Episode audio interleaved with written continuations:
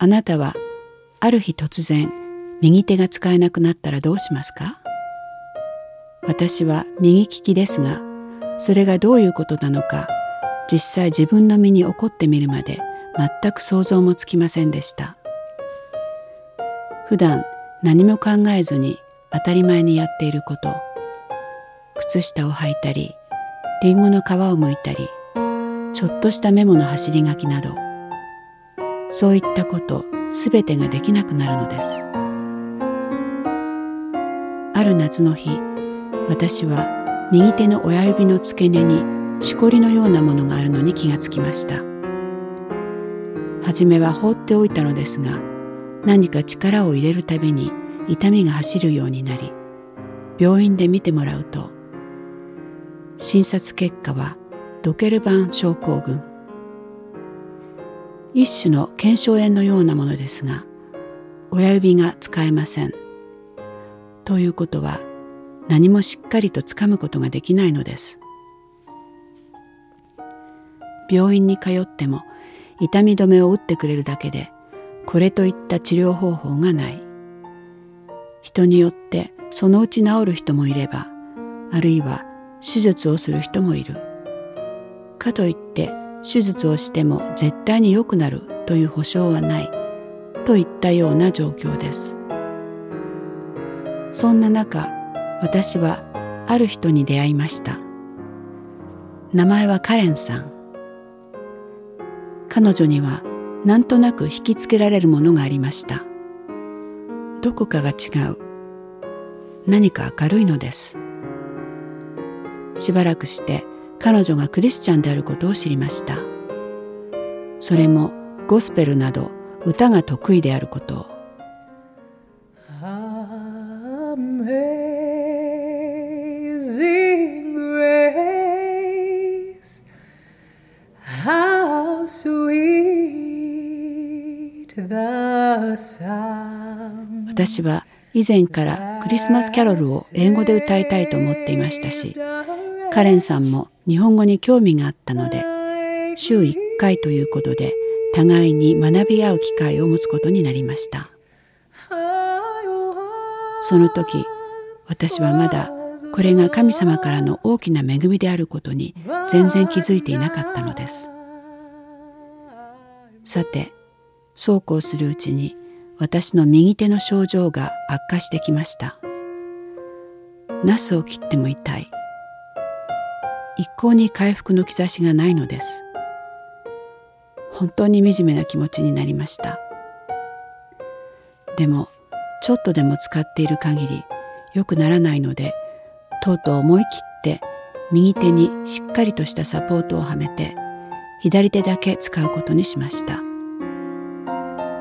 こうして忍耐の日々が始まったのです。その頃、ちょうどカレンさんがあるアメリカの教会で作成されたサイトを紹介してくれました。日々の聖書箇所をもとに黙想が綴られたものです。ちょうどくしくもテーマは試練について。まるまる1ヶ月間、毎日毎日試練とはどういうことなのか、どんな意味があるのか、と次から次へとまさに私が必要としているメッセージばかり。画面を食い入るように見つめながら、私は必死にポイントをノートに書き留めました。もちろん左手でです。時間はかかりましたが、本当に魂が救われる思いがするひととき。乾ききった地面が水を吸い込むように心に染み入りました。それがなんとか一日を乗り切っていく糧となったのです。それにカレンさんと過ごす時間は本当に安らぎがありました。常に前向きにチャレンジしていく姿に、私は自分の右手のことなどすっかり忘れ、心から楽しい時を過ごせたのです。ところが年も越し、どんよりとした冬空が続く1月。ある日、友人たちのグループからスケートに誘われました。私はもし転んだら手もつけないし、でも見ているだけでも楽しいかもしれないと自分に言い聞かせて出かけていきました。久しぶりに会った知り合い同士、私がまだサポートをしているのに気づくと、皆心配していろいろなアドバイスをしてくれるのです。中にはまだ治っていないんだと驚きの表情をあらわにする人も。私はだんだん気持ちが沈んできてしまいました。人の言葉に不安感が募り始め、家に帰る頃にはすっかり落ち込んでしまったのです。先が見えないということがこんなにも辛いことなのか、この時身に染みて感じました。もし何かの試験を受けたとしてダメだったのか、それとも OK なのか、いつまでも結果を知らされないとしたら、一体どこまで耐えられるでしょうか。私の心の中にもどんよりとした冬空が広がり始め、とうとう悲痛の叫びに変わっていきました。神様、一体いつまででしょうか。この右手はもう治らないのでしょうか。ああ、主よ、どうぞ教えてください。もう限界に来ていました。そんなある日、少しずつ読み進めていた旧約聖書のある箇所に来たとき、私の目は一つの説に釘付けになりました。まるでその箇所だけ光っているかのように、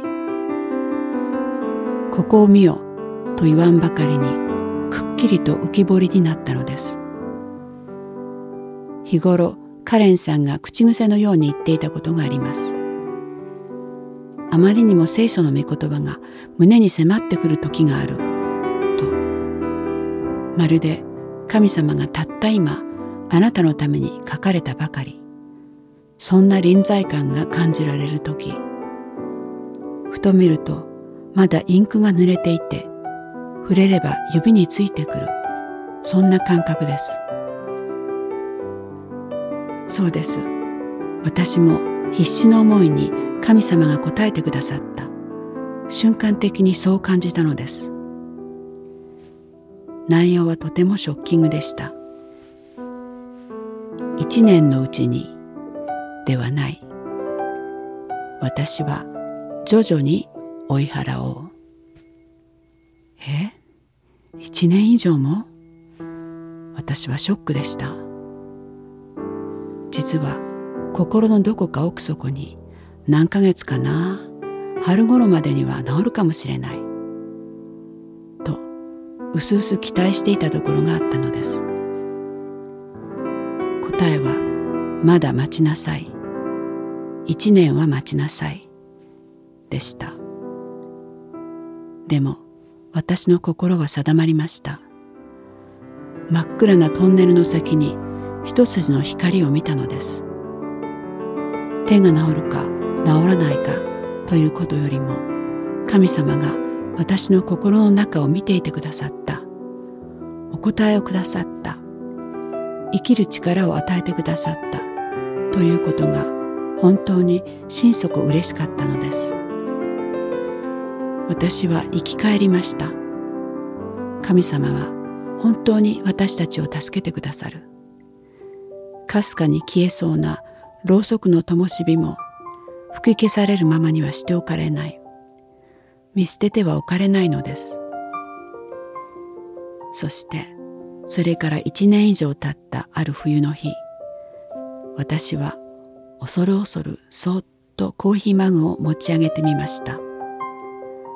その右手を見つめながら、ただ感謝の涙が溢れ出て止まりませんでした。人生には何かしらの痛みや苦しみがつきものです。もしあなたに今何か悩みがあるとしても、あなたは一人ではありません。あなたの心の痛みを分かってくれるお方がいる。あなたのために十字架にかかり、そしてよみがえられたイエス・キリストです。あなたの苦しみ、うめきも全部ご存知で、あなたを憐れんで愛の眼差しを向けておられる。あなたの心にこんこんと湧き出る静かな泉を与えてくださる。